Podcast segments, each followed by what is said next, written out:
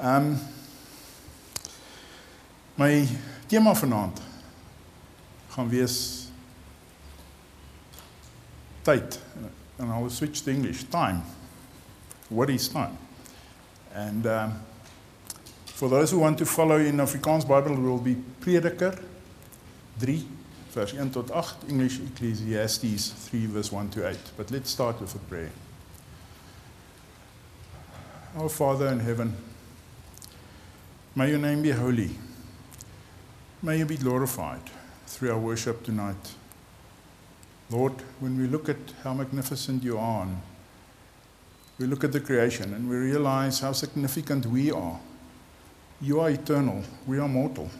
Um, we can only ask, like David, what's the importance of man that you even pay attention to us? Yet, you appointed us as Christians as people to rule over your creation. You showed your love to us, so much so that you were prepared to become a human and come and die on a cross uh, for our sins so that we one day can enjoy fellowship with you again. Lord, open our ears. Let the Holy Spirit convict each of us as to the truth of your word. And let each of us see the implications of your word in our own lives. May I remember what you want me to remember, Lord. May I forget what you want me to forget. In Jesus' name, Amen.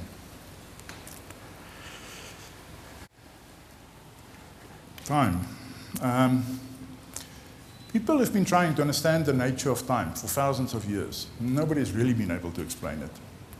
Uh, Augustine, the famous Augustine, about 400 after Christ, he said, What is time? If no one asks me, I know.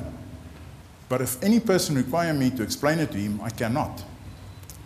Uh, and about 1600 years later, the uh, English philosopher and mathematician, he's done a lot of theoretical work on time, uh, Alfred Whitehead, he could only add his own frustration to Augustine's when he said, It's impossible to contemplate time without being overcome by the sense of how limited human intelligence is. Now, today, We've got cesium uh, atomic clocks. These things are quite accurate. It's about one second in 10 million years. And maybe you know there's 24 satellites being used for GPS navigation. Each one of them has got a uh, atomic clock on board. But these satellites move around the Earth at about 4 kilometers per second. So uh, these highly accurate clocks still need uh, adjustment because if you go and understand, if you understand a little bit about the relativity effect that Albert Einstein tried to explain to us, the clocks in these satellites run faster than clocks on Earth, so they have to be adjusted all the time. But let's look at some of the attributes of time. Um, time cannot be stored. It would be great if somehow you could bank all the time that you wasted. Um, Maybe when you were younger and you were standing in queues, or maybe you were just daydreaming. I don't, I don't know, whatever your favorite way is of wasting time. And if you could bank it, and one day when you're old and you think, you know, there's all these things I should have done and I never did, and if you could withdraw that time and use it then. But that's not how it works. Uh, unused time is lost, it's gone forever. You cannot lend out time. Um, each person lives out their own time. You can lend out money and goods, not time. And everybody has got exactly the same amount of time each day. The CEO of the biggest company, uh, the uh, beggar on the corner, uh, the missionary in Syria, all have exactly the same 24 hour days. They just use time differently. And you know, it's almost as if we're all sitting on a conveyor belt of time, dragging us along into the future. We all travel at the same speed. Uh, nobody can overtake anybody else. Nobody can get left behind. I guess when you die, you fall off the side of the conveyor. But only God is not sitting on the same conveyor as us. God is independent of time. It is as if He's looking down on this conveyor and He can see all of time at once, at a glance.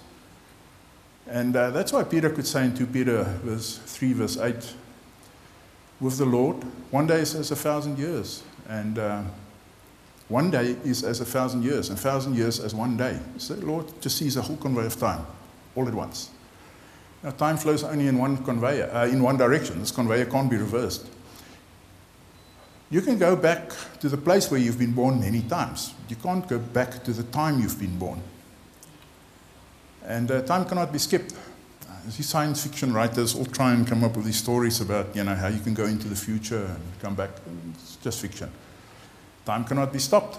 There's some people nowadays that spend a fortune to be deep frozen when they die, with the hope that once science have improved enough, they can be revived again. I've got news for them. It ain't going to work. Human isn't just biology. We've got a body and a soul. And souls don't get frozen in liquid nitrogen. It Ain't going to work. Now, we understand um, how to calculate time uh, increments very accurately, say to almost a billionth of a second already. But how does time relate to us as humans? Now, you know, most scientists agree time did not exist forever. That's an interesting term. Time did not exist forever. It almost doesn't make sense, but it's true. Time came into existence at the same time as matter and space was created by the Creator. So, if you want to know more about time than what we can measure using, I guess, uh, physical instruments, we have to go to the Creator and ask Him uh, this question How does it relate to us as people? Now, fortunately, in His book, the Bible, the Creator has given us lots of relevant information as to how time relates to us. Now, in case you wondered, I didn't forget to read my scripture passage. I was just waiting for the right time to read it. So uh, let's read Ecclesiastes 3, verse 1 to 8 from the ESV. Uh, the words will also be on the screen. For everything, there is a season and a time for every matter under heaven. Time to be born, time to die, time to plant, and time to pluck up what is planted, time to kill, time to heal.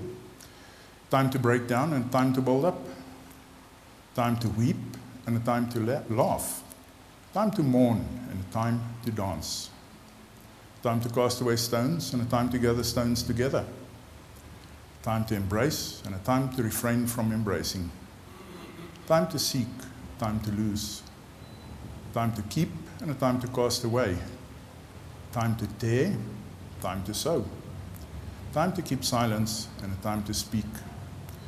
Time to love and a time to hate, a time for war and a time for peace.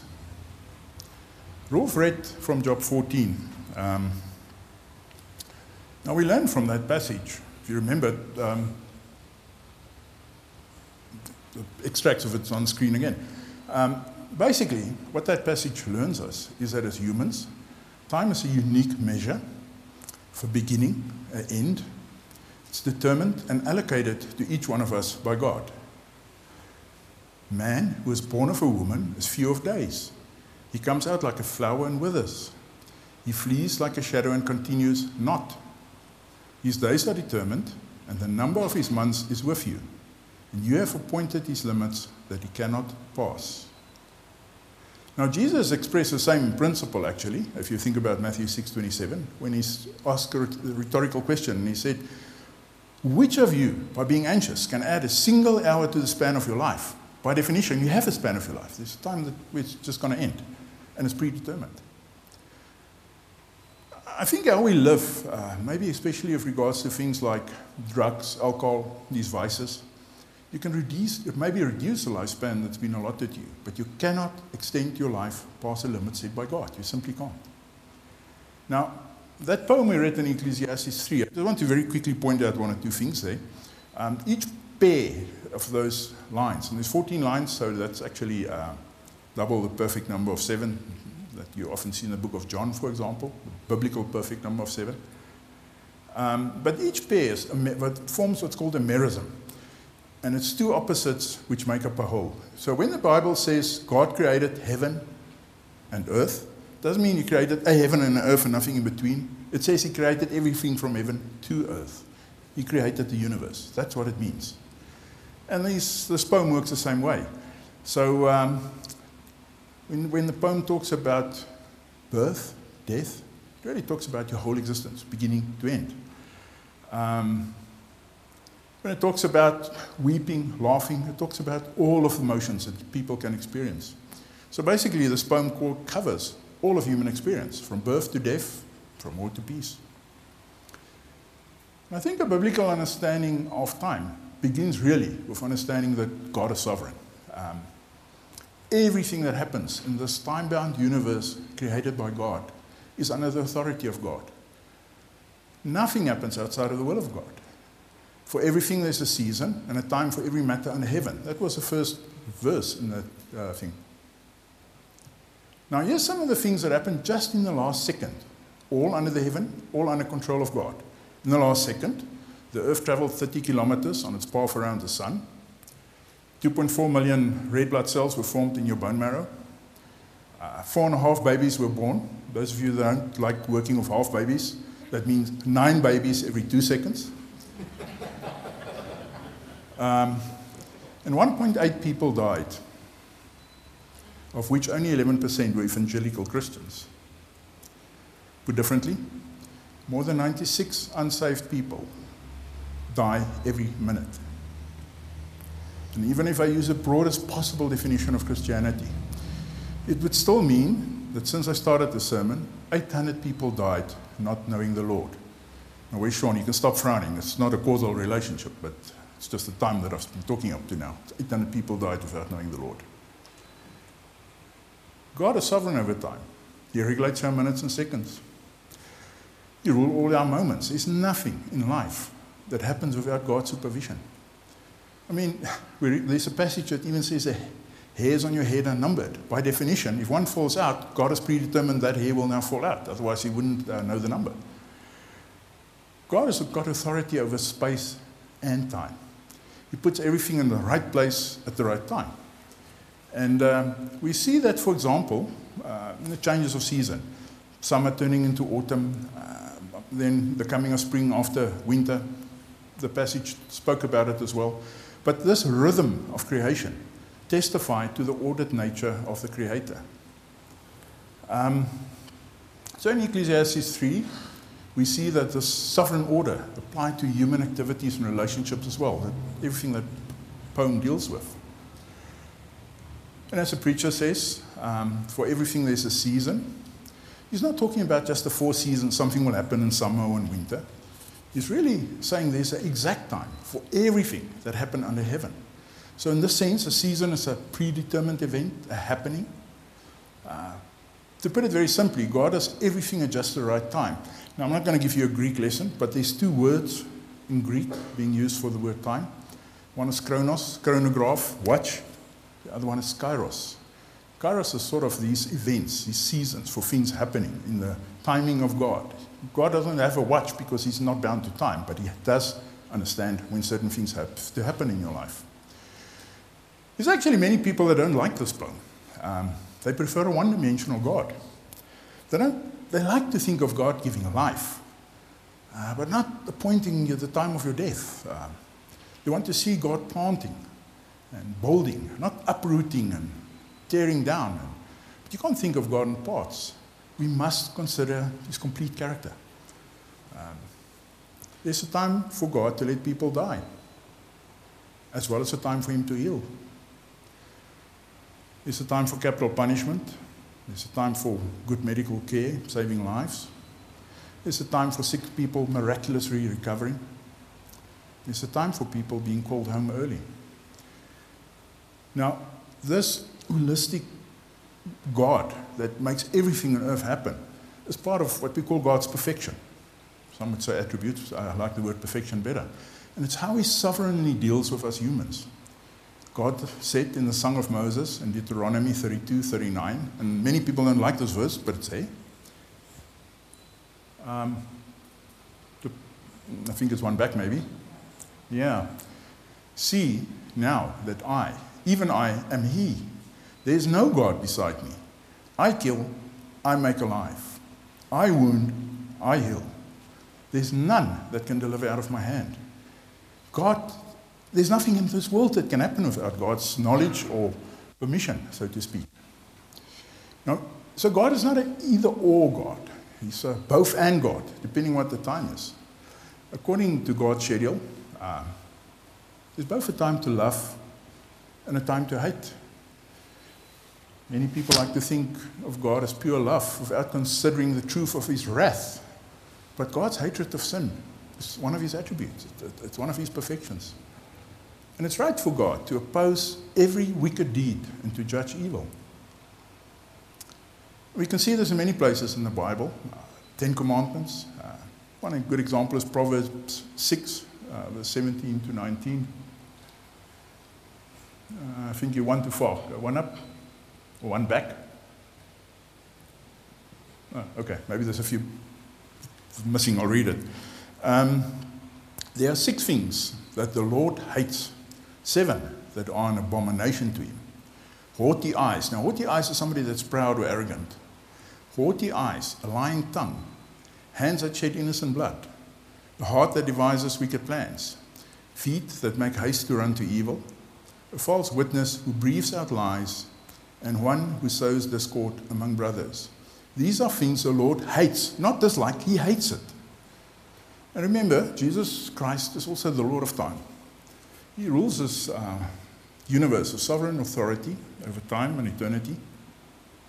But Jesus was a savior that always knew the right time for everything. There was a time for him to be born. If you look at Galatians 4, verse 4, I don't know if it'll come up, but anyway, I'll just read it. When the fullness of time had come, God sent forth his son, born of a woman. When the fullness of time had come, at a predetermined time, Jesus came to earth, became a human. There was also a day appointed for him to die.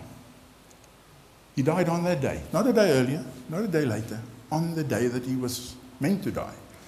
We know the religious uh, leaders wanted to kill him much earlier, they were plotting against him, but they were not able to crucify him until the day that God predetermined. Jesus had to die on the cross. Before that time, and we see a lot of, especially in John, the book of John, for example, John 7:30, we see um, before that time, his hour had not yet come. Literally down to the hour, it was predetermined when Jesus would die. And when that hour did come, he did die on the cross for each one of our sins. Paul writes in Romans 5 or 6 At the right time, Christ died for the ungodly. At the right time. But Jesus arose at the right time too, on the third day. The scriptures had promised, and for example, Isaiah 6 verse 2, Jesus repeatedly told his disciples this is what would happen. He would, be, he would rise again on the third day. During his earthly ministry, Jesus knew the right time for every activity. And uh, there was a sermon this morning, uh, John 15:5. Jesus said, "I am the vine; you are the branches." He was busy planting. He was busy replanting uh, the new vineyard of the people of God.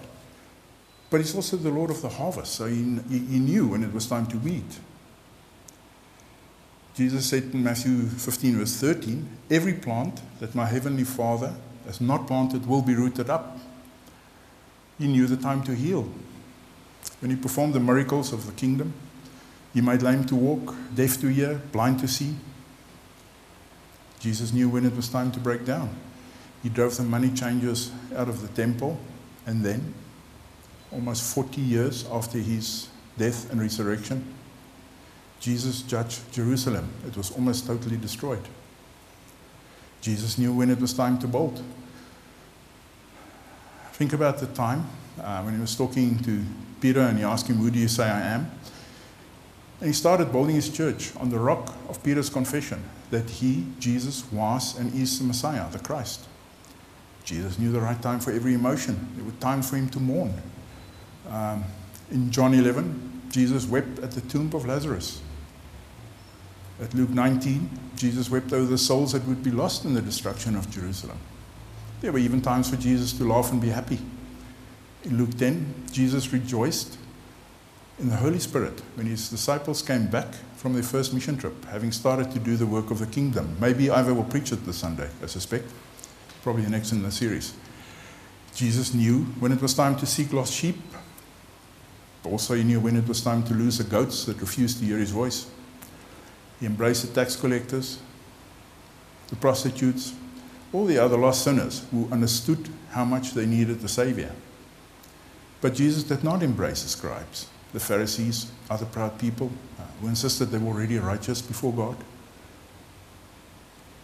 He certainly did not embrace those who could not see that they needed the Savior. Jesus knew when it was time to speak and when it was time to be silent.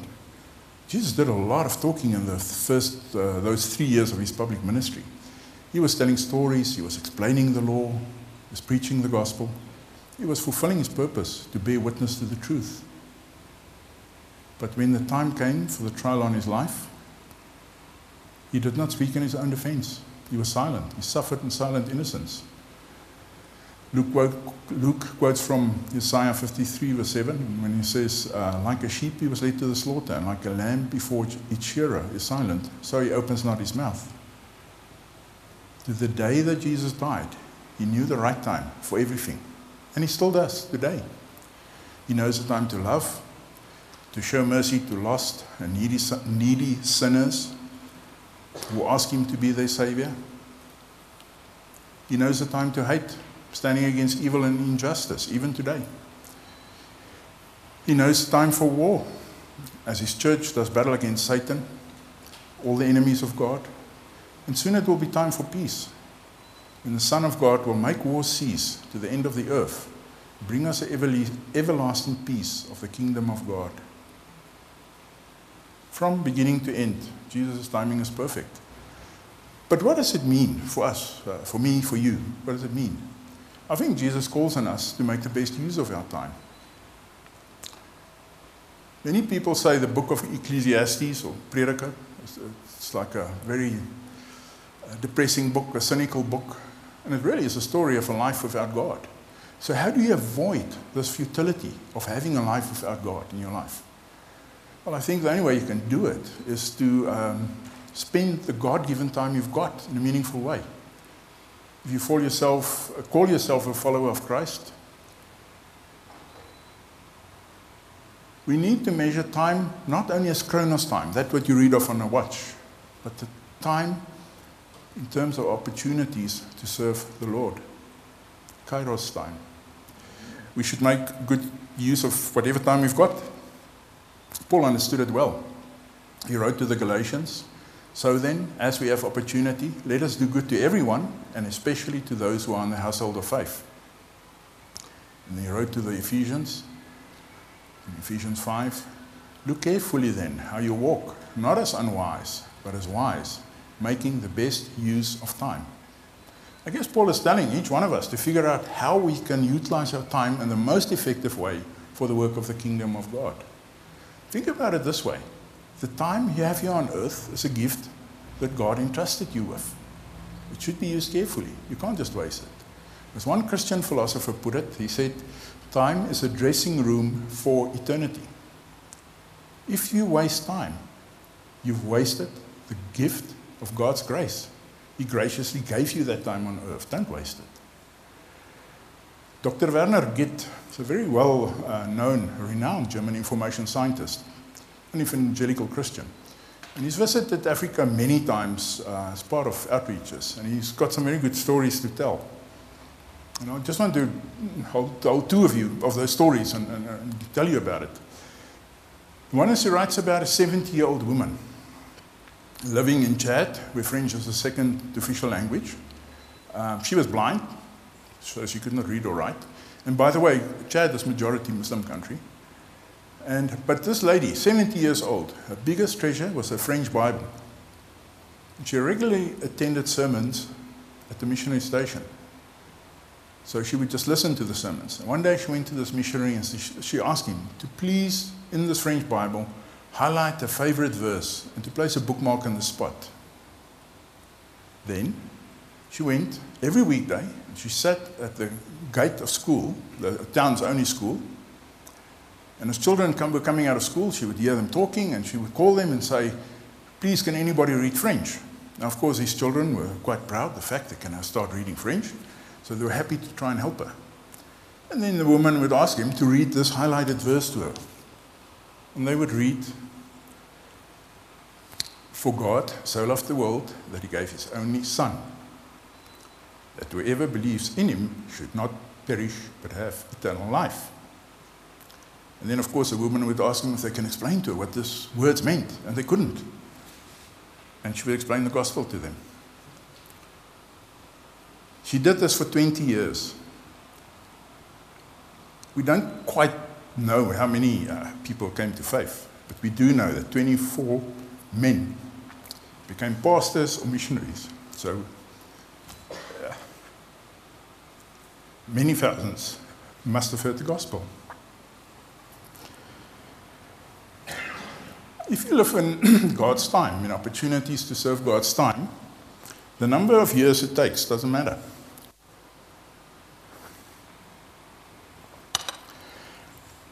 African friend of Gitt from Ghana, long time since I've seen Gilbert here. Um, but this friend of him told him that there's a cemetery in Ghana, very old cemetery, and it contains many graves of the earliest missionaries that came to Ghana. Many of them only lived weeks, some only days, before they um, died of malaria and other tropical diseases. And uh, generally, the stories are told on these tombstones. Now, I guess you would say, well, if you purely look at it from a human point of view, you would say, well, maybe they failed. They achieved nothing. They died before they could do anything. But they went to Ghana on the command of God. And the time wasn't in their own hands, it was in God's hands. And Gitt's Ghanaian friend finishes the story. He says, One day I was walking across the cemetery and read the inscriptions on the tombstones. Something became clear to me. What great love from God must have filled these men to give up their lives so that they could bring the good news of salvation to others.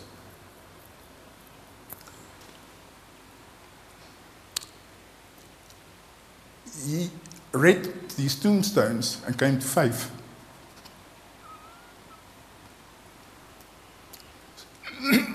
Sorry. I don't think these missionaries wasted time. One person came to faith through their efforts. Many, many thousands came, came to faith. Sorry.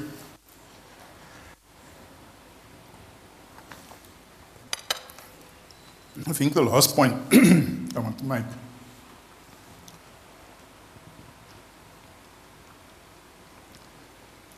live your life knowing you're going to die. Hebrews 9:27, if you can get it up front, sure. It's appointed for man to die once. After that, judgment. Will you be ready to be judged when the time comes? Please do not lie on your deathbed and think to yourself, why did I not accept Christ as my Savior? I did not plan to die today. Anybody who trusts in Christ must be ready to die any time, uh, any day, any minute. Are you ready for eternity?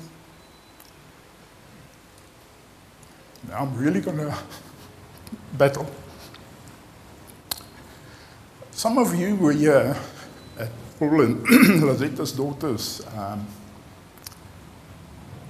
commemoration service, and you heard Paul make a, a passionate plea to people to not wait till it's too late. More than a thousand people have already watched that YouTube video.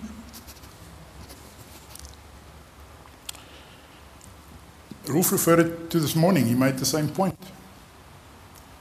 You don't know how long you have to live. But if you're not yet saved, what's holding you back? I don't know, maybe you've never understood the gospel.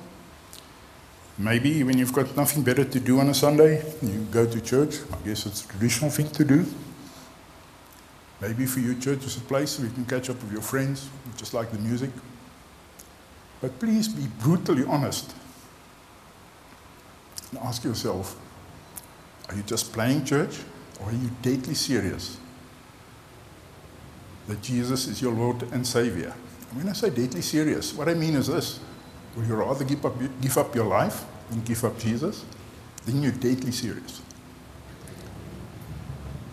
Ecclesiastes 3 began with there's a time for everything.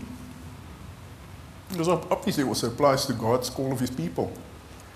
And I think this call is also for you, for everybody. In Luke 19, Zacchaeus, he was very curious, climbed in a tree, he wanted to see Jesus, and um, Jesus called him out of the tree, spoke to him, told him it was necessary for his salvation, and he was saved. In Acts 16, the message of salvation came to the Philippian jailer late at night, and he took uh, Paul's advice to believe in the Lord Jesus. Um, and you believe, uh, Paul told him, Believe in the Lord Jesus, and you will be saved, and he found eternal life. Luke 23, thief on the cross called upon Jesus, the Lord of eternity, and he was saved. I sometimes get a nosebleed, so I apologize if that's what's happening. Not. Now, if somebody asks any one of these people, Zacchaeus, uh, Philippian jailer, thief on the cross, you ask, ask him at breakfast, Do you plan to be converted today? They probably would have burst out laughing. But God called them at the right time, and they were saved that same day.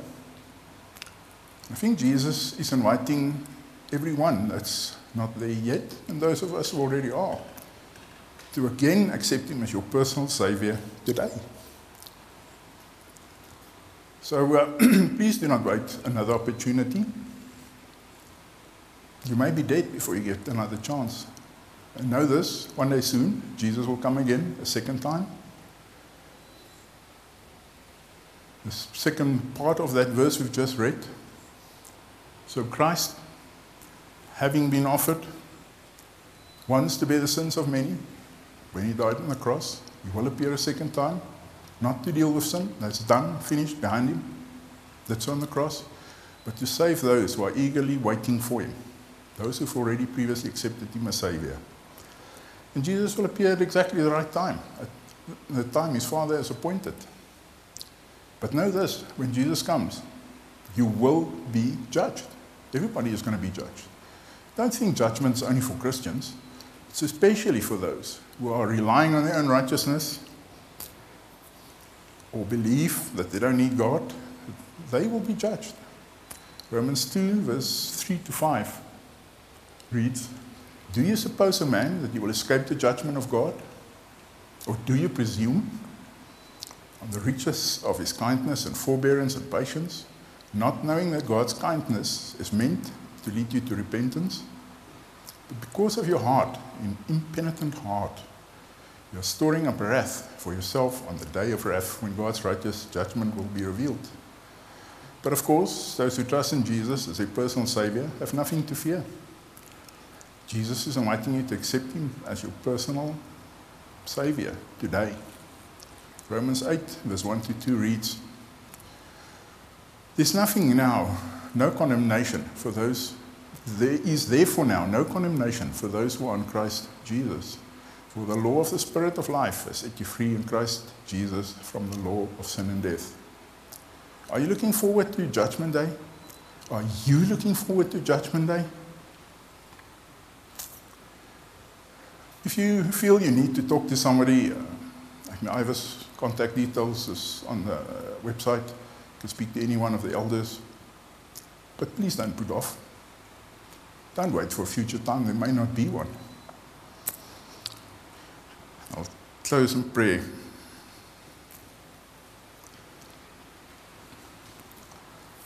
Lord, we sometimes struggle to understand why things happen to us when they do. Your timing is not always what it would like to be. But it's exactly what's required. Because you know everything that must happen in this fallen world. When we do not know what to pray and how to pray and how to call on you and ask you to be our own Savior, we know that the Spirit Himself will intercede for us. Lord, teach us to consider our mortality that we may live wisely. And may everyone that listened to the sermon be ready to joyously meet you as a maker when the time comes. We ask this in the name of Jesus. Amen.